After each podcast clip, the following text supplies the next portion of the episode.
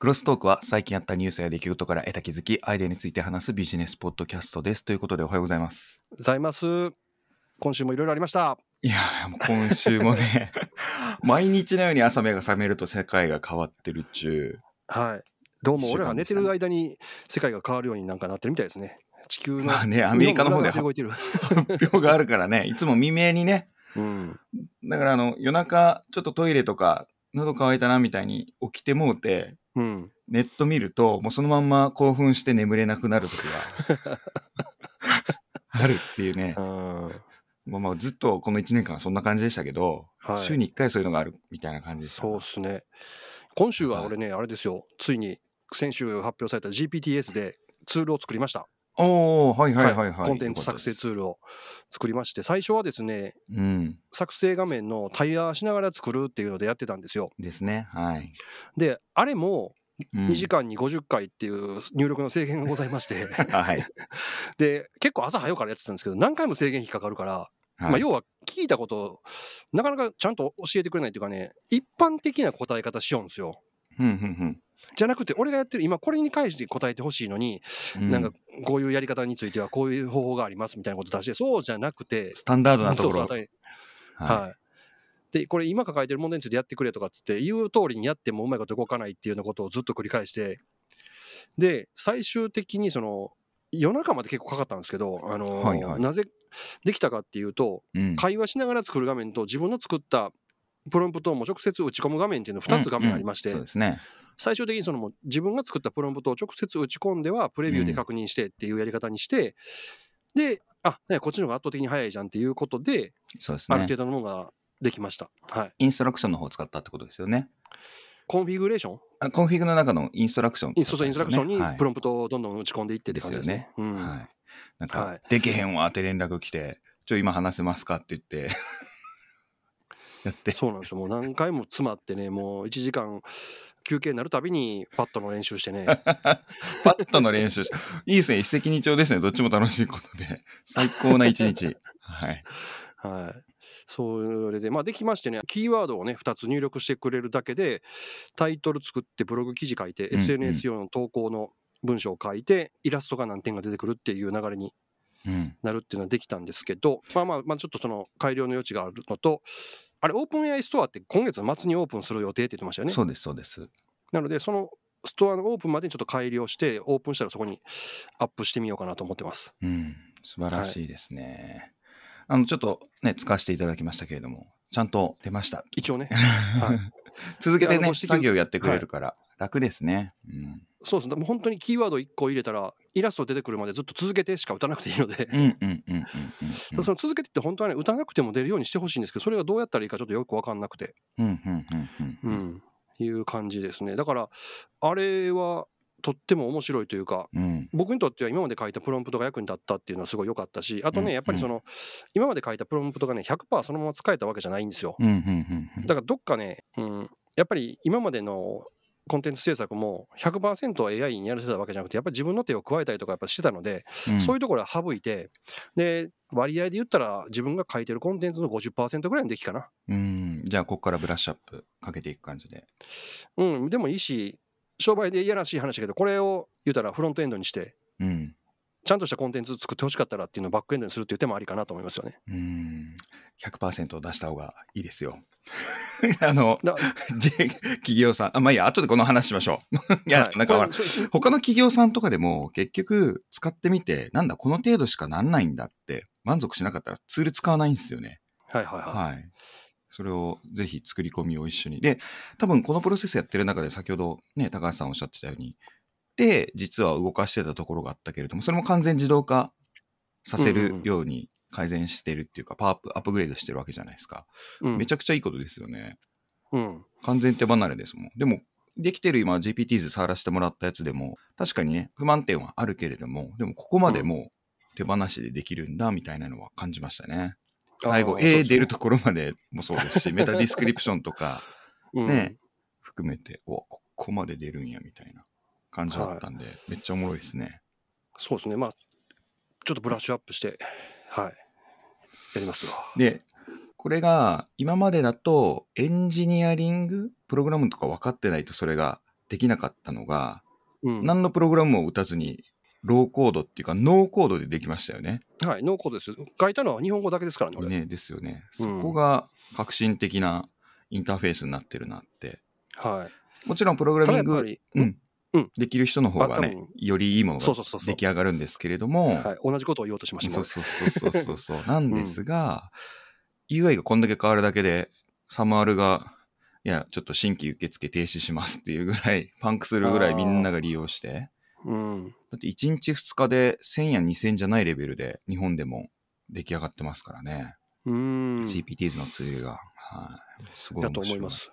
さっき言ったそのプログラミングの知識っていううん。形でいくと、やっぱりその俺が意識したのって上から順番に読んでいくはずやから一番上の命令が一番重視されるやろなっていうのとうん。あと逆にうん、記憶の観点からいくと一番最後に書いたことが一番覚えてるかもしれない影響されるかもしれないなっていうことを意識しながらあともう一個はこれ英語に翻訳してきっとやるから英語に翻訳された時にうん。例えば主語述語の関係とか分かりにくいような文章はできるだけ書かないようにみたいなことは意識しましたうんうね。ん。確かにね、シンプルな。うん日本語難しいですからね。訳した途端変になっちゃうとかもありますからね。そうそうそう。ううんん。まあ特に一番わかりやすい例でいくと、一文の中に2つの命令は入れないってことですねあ。全部命令を分けた方がいいとですね。はいはい。そうですね。うん。その方が忠実に実行してくれますね。確かに。うん。混同ししてしまいますからね、奴らね。そうなんですよ、そうなんですよ。どっちか無視されたりする。逆に言うと、人間もそうですよね。部下とかに指示出すとき、あれもこれも一気に一文でやったりしたり、意味わからん文章っていうか、ミスリードでされるような余地があったりとか、ありますよね。うん確かに。例えばファイルをね、直してどっかにしまってほしいっていう時に、うん。ファイルの種類がいくつかあるんだったら、うんえこのファイルはそこに直してくださいっうん。ていうだけでにしないとダメやし、うんえーファイルをまず直してほしいと、うんで、ファイルに種類があるということを伝えて、うん。で、このファイルはここ、うんこのファイルはここ、うんいうその3つの段階に分けて教えるってことですねそうで。す、そうです、そうですね。うん。見たらわかるやろうっていうのはね、その人はわかるけどっていう話になるうんと一緒ですよね。そうはいなんですよ。いかになんかこう、ね、いろいろな疑念を挟む余地がある言葉でコミュニケーションしてるのかみたいなのがね。うん。あ、そうですね、そうですね。うんその曖昧さをいかに排除するかみたいなこともちょっと考えましたね、やっぱりね。曖昧さ、確かに。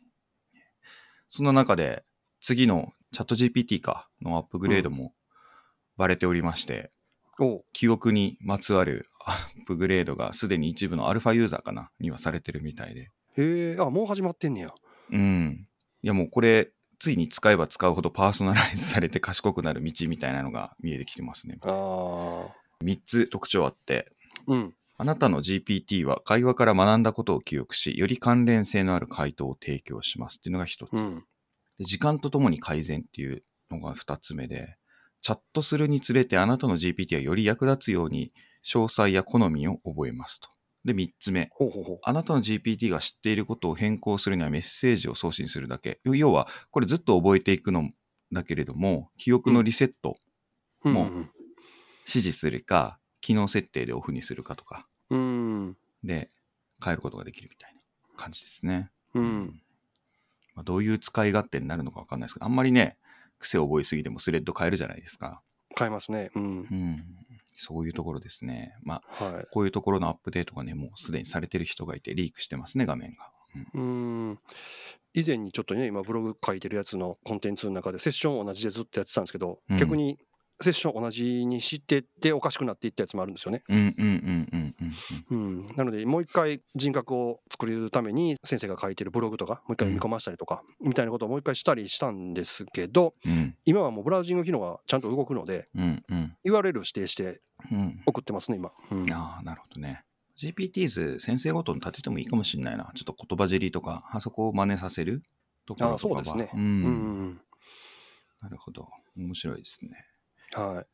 まあ、そんな GPTs もね、ある中で、あ、そうですよ。ビッグニュースですよ。これを今日やろう言うてて、なんと、なんと、なんと、サム・アルトマン、オープン AI を解任されました。CEO。はまあ、一応じ、一応辞任なんだけれども解任ですね、これはね、事実い、上のね。取締役会が承認してというか、取締役会の審議を経てって書いてますから、ね事実上の更迭みたいなもんですよね。ね、そうですね。うん。クーデターですかね。もう大びっくりですね。そうですね。え ?2 週間前には、オープン AI の技術イベントやって、はい。あんなにどっかんどっかんなって、いや、来年はもっとすげえぞ、みたいな、こと言ってたのに、次の週にはもっと全然違う意味でびっくりすることが起きるという。で先週、今週かは、イグナイトでね、マイクロソフト側のオープン AI との連携とかも含めた、その、ね、はいまあ AMD ともやってましたけども、あの NVIDIA か、ともやってましたけども、こう、発表がいろいろあった中で、すげえすげえってなってたのに、いや、このタイミングでオープン AI 解任ってどういうことみたいな。ねえ。今朝まあなんか、びっくりした。はい。その取締役会によると、アルトマン氏は取締役会とのコミュニケーションが一貫して率直ではなく、取締役会の責任を果たす能力に支障があるとの結論に達しました。取締役会はアルトマン氏がオープン AI を牽引していく能力をもはや信用できませんということで、うん。うん。お前一人ばっかり目立ちすぎって、みんながやっかんだんかな。内情はね、ちょっと後でいろいろ調べたやつは言うんですが、これね、はいもう一人重要な人物がいて、グレッグ・ブロックマンっていう方がいるんですよ。はい。この放送の中でも一回出てきてるかもしれないですが、ハゲのおっさんがいて、うん。全然この人は有名じゃないですけど、実はこの人会長なんですよね。でサムアルと一緒にずっとやってきた人なんですよ。うん。で、一回、4月か5月ぐらいなんかの発表の時に映像出てて、僕その時に知って、なこのおっさんなんやねんって思って、うんで調べたら、あ、会長なんやみたいな人がいて、うんうんうんで、この方も会長職、今回辞任なんですよね。ああ、そうなんだ。はい。ただ引き続きね、会社には残るみたいなんですよ。会長さんだけ？会長さんは辞めるけど残るみたいな感じですね。ただね、彼が、もちろんサム・アルトマンとグレッグ・ブロックマンってあの、ツイッターも X 持ってるんで、うんアカウントで発表してる感じだと、なんかグレッグ・ブロックマンも、なんか権力はない感じかな。なんか。ありがとうございました的なメッセージがね、出てるんですよ。読み上げると、あ、サムアルの方もね、もちろん出てるんですね。で、これについては後で話しますみたいなのが出てたんですが、そうですね。次のことについては後日詳しく説明しますって、うん X でね、それはまあポストしてますね。うんグレッグ・ブロックマンは皆さん知らないだろうから申し上げると、これはね、私のアパートで8年前に創業して以来、私たちが一緒に築き上げたものを本当に誇りに思いますと。私たちは困難な時期も素晴らしい時期も共に乗り越えて、不可能だと思われる全ての理由にもかかわらず多くのことを成し遂げてきました。しかし、えー今日発表されたニュースに基づいて私は辞任しますと。心から皆さんのことを最高だと思ってます。人類全体に利益をもたらす安全な AGI を創造するという使命を持っていることを信じ続けています。みたいなことをね、オープン A のチームメンバーに送ってるらしいですね、今朝。うん。だからこの感じで言うと、この人も残るけれども、第一線じゃない感じがしますね。うんう。うんん。まあでも、ええ年なんでしょ、その人はもいや、若いんじゃないですか、この人。う。あ、そうなんだ。うん、ムキムキですよ。ムキムキ。はい。ムキムキとかハゲとか外見はどうでもいいね。あ、ほら、グレッグ、あー、28? え、い何歳だ ?30 代とかそんなレベルじゃないかな。あ、そうなんめちゃくちゃ若いんですうね。ん。そんなやつですよ。で、次、あれですよね。今、暫定 CEO になってる、ミラ・ムラティっていう CTO の女性さん。で、これもね、こいつ誰やねんってみんな話になりますよね。うんうん。これ全然報道されないんですが、すげえ優秀です、この人も。この人はですね、この人も CTO として、サムアルの対談とか出てる横にいて発表したりとか、うんあの、話、会話したりとかっていうことも全然今まであったんですが、うん。この人、生粋のエンジニアで、分野は航空宇宙、自動車産業、VR、AR っていう分野でいろいろ働いてて、はい実はテスラにもいたんですよ。モデル X の開発にも関わってますし。リープモーションっていうあの VR のあのゴーグル？うんあれの開発にも関わってるし、っていう人なんですよね。まあ、もともとオープン AI をね、テスラのやってるあの、誰でした？イーロン・マスクはいも関わってたじゃないですか。その関連もあるんでしょうけれども、テスラにも関わってるし、ディープモーションもやってるしっていう、結構名だたる製品に関わってる人で、で、AGI の出来上がる時の中心にいたかったっていう理由でオープン AI に移籍してるんですよ。2018年ぐらいかな。うんですね。うん。っていう人なんですよね。超優秀。ただこの人ってツイートを見てるといつもなんか本当技術的な長文っていうよりも何か出ましたぐらいのうんさらっとしたのしか出してなくて、政治的に強いとか興味があるとかはなさそうなんでこの人になったのかもしれないですね。でもリードできる技術力がある人ってこの人だけなんだろうかなっていう感じですね。まあこの人もなんだ技術面での遂行能力はすごいあるって感じですけども、この人もめっちゃ若いですね。写真見てもらったらすげえ若いっていうのがわかると思いますけども。まあまあ、どうなることやらっていうのがね、ありつつもですね。いやー本当。これで、アメリカの方ではですね、の2チャンネルみたいなやつ、レディットの方でもですね、はいはいはい。朝からもあまあ、朝からって、まあ、彼らは普通の昼間ですけれども、大騒ぎで、今もどんちゃん騒いで、What the fuck? みたいなのから始まってですね。なんかいろいろね、ゴシップの類やら何やら情報が今ごちゃごちゃ盛り上がってる状況でございます。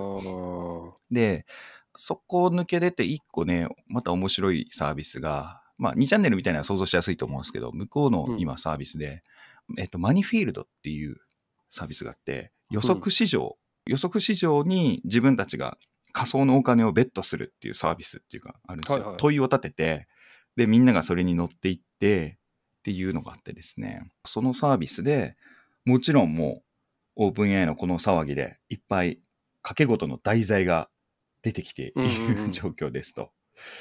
で、要は一番人気なのが今、サムアルがなぜ解雇されたかについての何だと思いますっていう理由の投票がですね、めっちゃ面白いですね。これね、でもね、ほんと今、5分10分ぐらいでどんどん1位の座とかが変わっていってるんですけど、ちょっと主要なのを読み上げると、マイクロソフト関連に対する何か、うん。オープン AI とのやっぱ利害関係があるんで、うん。開発した AGI とかの扱いですね、多分発表する時期だったりとか。あの、いつ、えっ、と、マイクロソフトにこの技術提供してくれんねんとかもあるでしょうし、うんうん。まあ、ただ、マイクロソフトって、オープン AI 社自体の営利団体の子会社には49%の株あるけれども、今回組織決決定したので、その上の上位組織の非営利の方なんで、うんまあ、どんな影響を与えれるか分かんないんですが、まあまあ、マイクロソフト関連じゃねえかが結構多くてですね。で、うん他がですね、AI の安全性に対応する過失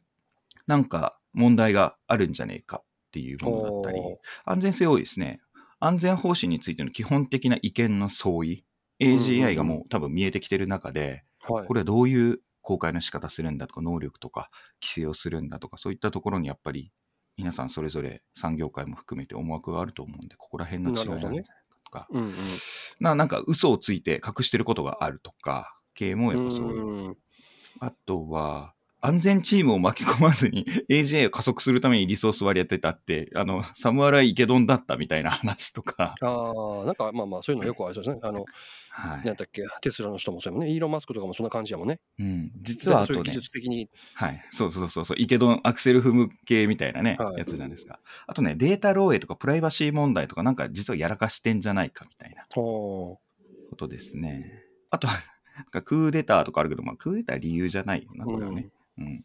うん、で、あとね、ゴシップの類で言うとね、うん。話していいのか分かんないですけど、あの、サムアルの妹っうん。ていうアカウントがあって、で、それがなんかお兄ちゃんに性的虐待を受けてるんじゃないか匂わせ発言があって、とかね、そういうゴシップまでも今出てきてるんですよ。大騒ぎ、めっちゃもうお祭りですね、になってますね。うん。あとはなんかもう、サムアル以外のね、ことも掛け事になってますね。なんか、今後ど、あの、次の C はいはい、CEO は誰だとか、あうんね、グレッグはなぜみたいな話とか、ーうん。うんでサムアルは来年新しい会社を作るとしたらみたいなとかっていう風になってますね。ちなみにこれに対するあの MS の CEO は、うんよろしくねっつって軽いなんかメッセージがツイッターで飛んでますね。今後もよろしくねっつって。もう4行か5行ぐらいありますけれど、なんかそんな感じの重く見てないですね。うん長期的なパートナーシップよろしくみたいな感じのがね、飛んでおります、ね。なるほどね。これどうなりますかね高橋さん的にこれ。いやーどうなりますかねって分かんないですね。またあのイーロン・マスクみたいにさサムアルトマンがまたその何グレッグうんさんと組んで、うんまた新しい AI の会社作ったりとかするかもしれんしさ、うんうんうんうんうんまあ俺とユーザーとしては発表してくれたこと、あうん。のデブファンカンファレンスで発表してくれたことをちゃんとやってくれたらそれでいいなとは思いますけど、うんうんうんううん。んこれはもう分かんないです。本当どうなるか。うん。全く、サムアルってもともとね、すべてのムーアの法則に書いてある通り、やりたいのって、技術による労働力、コストをゼロにして、うんうんうん。あのベーシックインカムじゃないけど、あの世界の資本主義体制変えるみたいな、はい。あの政府と、ね、税制変えていくみたいな、っていうのを、まあまあ、仕事しなくても食っていける社会作るみたいな、それのための投資をいろいろね、うんされてますし、まあ、個人としてはね、お金のためじゃないですからね、もうすでにオープン AI やる前からもうめっちゃ儲かったから、うんなので、オープン AI はその先にあったものだから、なんか諦めずにどっかジョインするのかなとは思いますけれどもね。立ち上げるのかどっかに入るっていうのもなんかなさそうな気がするんですけど、まあまあそれわかんないですよね。な。う。うんんまあ、とはいえね、知ってることとか技術とかってやっぱりやめさせられても、それを開示できるわけじゃないですからね。うんうんうん。なんかそういう縛りもあるでしょうね。やめた後のね。うんまあそりゃそうですよね。その何でもかんでも言われたら困るもんね。うん、し、ね、他社に入ったとしても、まあ自社も立ち上げたとしても、うん。なんか縛りありそうな気もしますけれども、とか思いながら、確かに、これはね、びっくりドッキリでしたね。チャット GPT? はい公開からまだ1年経ってないうん。時点ですからね。っていうので、もう朝から大興奮してましたが。ちなみに、マイクロソフトの話も出ましたけど、マイクロソフトもね、今年、イグナイトって言って、はい。やってたやつもね、楽しみであるんですが、あれもまだ今、開催4日間ぐらいやってるのかな？だから、今日ラスト日じゃないかな。へえ。なので、まだいろいろ発表出てて、うん。もちろん GPT 関連以外も出てるんで、それもちょっとね、ニュースにまとめたいですね、動きとしては。結構長いことやってるんですね。何日もや、あ、け4日間ぐらいやってんじゃないかな。3おー日か4日やってますね。キーノートはこの間ありましたけれども。ということで、はい。どうしようかな。他のニュースありますか？一個いいですか？はい全然関係ない話ですけども、企業のデータを盗んだサイバー犯罪集団が、被害企業をデータの盗難を公表しなかったと証券取引委員会に報告したっていう、重大事項を開示してねえぞみたいな。はい、やるじゃないですか。そういう悪い奴らいるじゃないですか、うんうんうん。サイバー犯罪集団。うん。アルフ V っていうのかな、あるいはブラックキャットっていう名前で知られるこの犯罪グループがおるんですけど。それがはメリディアンリンクという金融機関とか消費者向けにデータを保存してる企業みたいですけい、ど、はいはい。そこの顧客データ盗んだらしいんですよ。で、お前ら身代金出せって言ったらしいんですけど、身代金出さへんし、しかもその数日後に自分らですね、そのサイバー犯罪集団が入った方法だけは防ぐ方法のパッチは当ててらったらしいんですけど、はいその後、その企業からも何もアナウンスもないから、身代金もないし、腹立ってこのサイバー犯罪集団が 証券取引委員会に、こいつら、あの俺ら入ったけど何も言うてへんでっていうなるほどね。はい、報告をしたっていうことですね。で、一応そのメリディアンリンクは、ちゃんとそういうことがあって、調査して、ちゃんともう対策をししてて、取られてませんと。はい。で、SEC に報告する義務を課す新しい規則は2023年12月15日まで発行しないから、だから俺らまだ報告せんでええからしてないだけやっていうことを言ってるみたいですね。へえ。苦しいね、それもってやつですね。うん。そうか。今は企業はそこも人質に取られちゃいますね、入られたら、ね。い、いやー、ちまあ、そのやっぱデータを持ってる会社ってこれから本当大変ですよね。もっとデータのその貴重性っていうか希少性が上がるから今までうんの個人情報っていうだけじゃなくていろんなものが使えるじゃないですかほんまに。うんうんうんうん。で下手したら個人のローカルの中にある日記だとかなんとかっていうのだってなんか使いようによっちゃ使えるんかもしれへんからうん。もうデジタル上に残残してあるその写真とかも全て含めてまあ例えばその写真の中のディープフェイク使えたりとかっていうので考うんえると、うんうんもう本当いろんなものがさらされたらやばいぞっていう形になってるのでうん。これ企業でやってるけどあーもっともっといろいろ取られるようになんねやろなと思うとちょっと怖いなと思ったって話ですね。それと同時に企業は社内のデータをよりコンピューターがアクセスしやすくする AI がアクセスしやすくしないといけないのでうん、ここのバランスっああそうですね。てめっちゃ大変ですね。うん、アクセスしやすくすると取られやすくもなるかもしれないってことですね。そうですそうですそうですそうです取られた。時に偉くなるってことですもんね。はい。それしないといけないわけで、セキュリティとやっぱり相反する表裏一体。ですね。うんうん、そうなんですよ。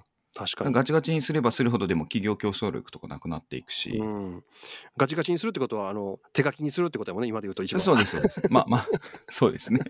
ファイリングするみたいなね、はい手書きでね、ううんんそんな企業誰が生産性高いし来るねみたいな話になるみたいなこともあるじゃないですか。AI をね、社内で活用するのももちろんそれが重要になってくるし。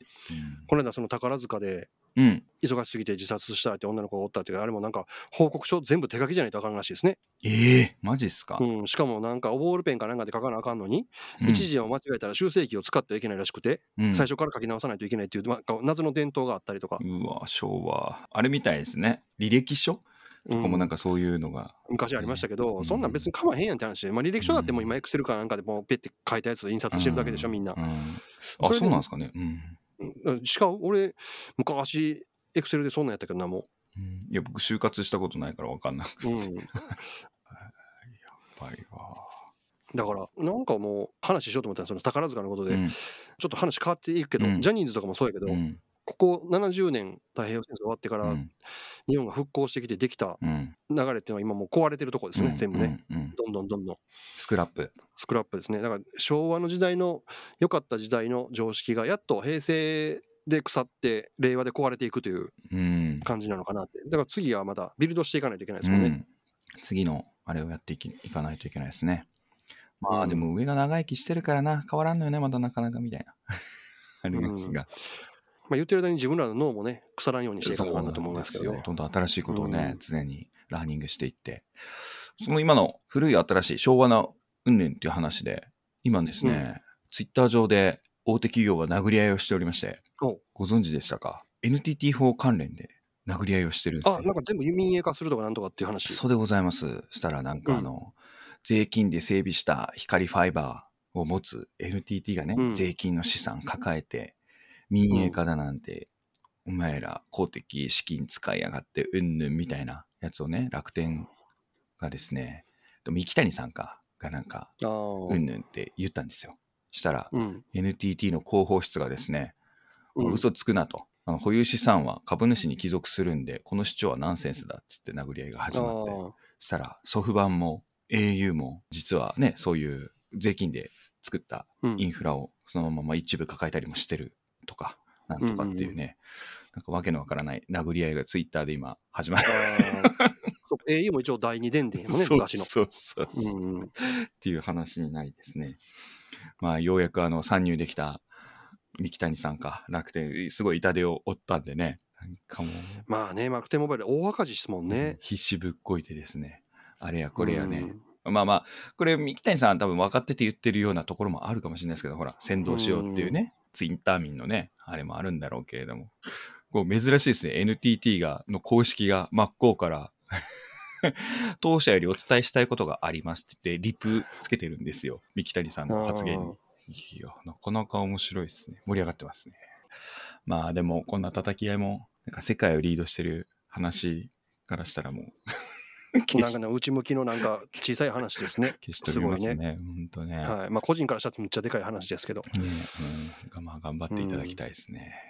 楽しいですね。はい今週こんなとこですよ、もう。はい。今朝起きた時点で、なお話すことがもう全部吹っ飛んじゃったんで、もうまたやります。はい。ということで、今回もお聞きいただきましてありがとうございました。この配信があなたの仕事のちょっとしたヒントや何かのアイデアにつながれば嬉しいです。はい。それでは良い1週間をお過ごしください。thank you